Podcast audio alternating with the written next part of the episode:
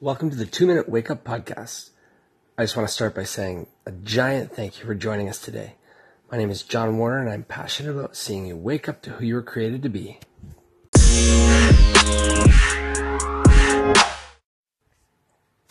James 2:18 says, "Now someone may argue, some people have faith, others have good deeds.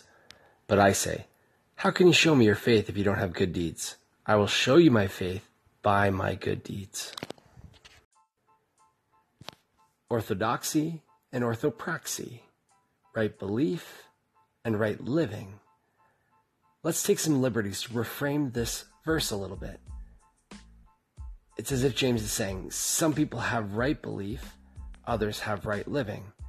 But I say, how can you show me your right beliefs if you don't have right living?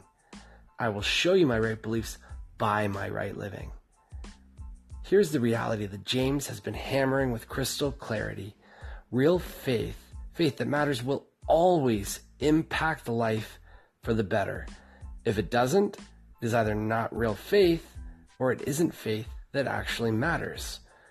Now, so much ink has been spilled and hot air released regarding the specifics of what qualifies as right belief. Libraries are filled with dusty books trying to outline the specifics of faith that matters. And while I find books and the words that fill them captivating, they cannot replace real flesh and blood interactions based in or actions expressing true love. Life that is really life, life that matters, always involves meaningful interactions with other human beings. And when you have faith that matters, it will lead you towards life that matters. Waking up to who you were created to be involves coming to see that real faith, it's that faith that matters, that faith we've been talking about, will always impact life for the better. And that involves life with other human beings. Friends, believe deeply and let it move you.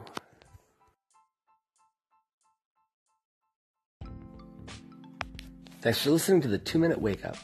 If you haven't done it yet, jump on Facebook and give our podcast page a like. It's a simple way to lean into the 2 Minute Wake Up community. Friends, my name is John, and I hope that our time together helps you wake up to who you were created to be.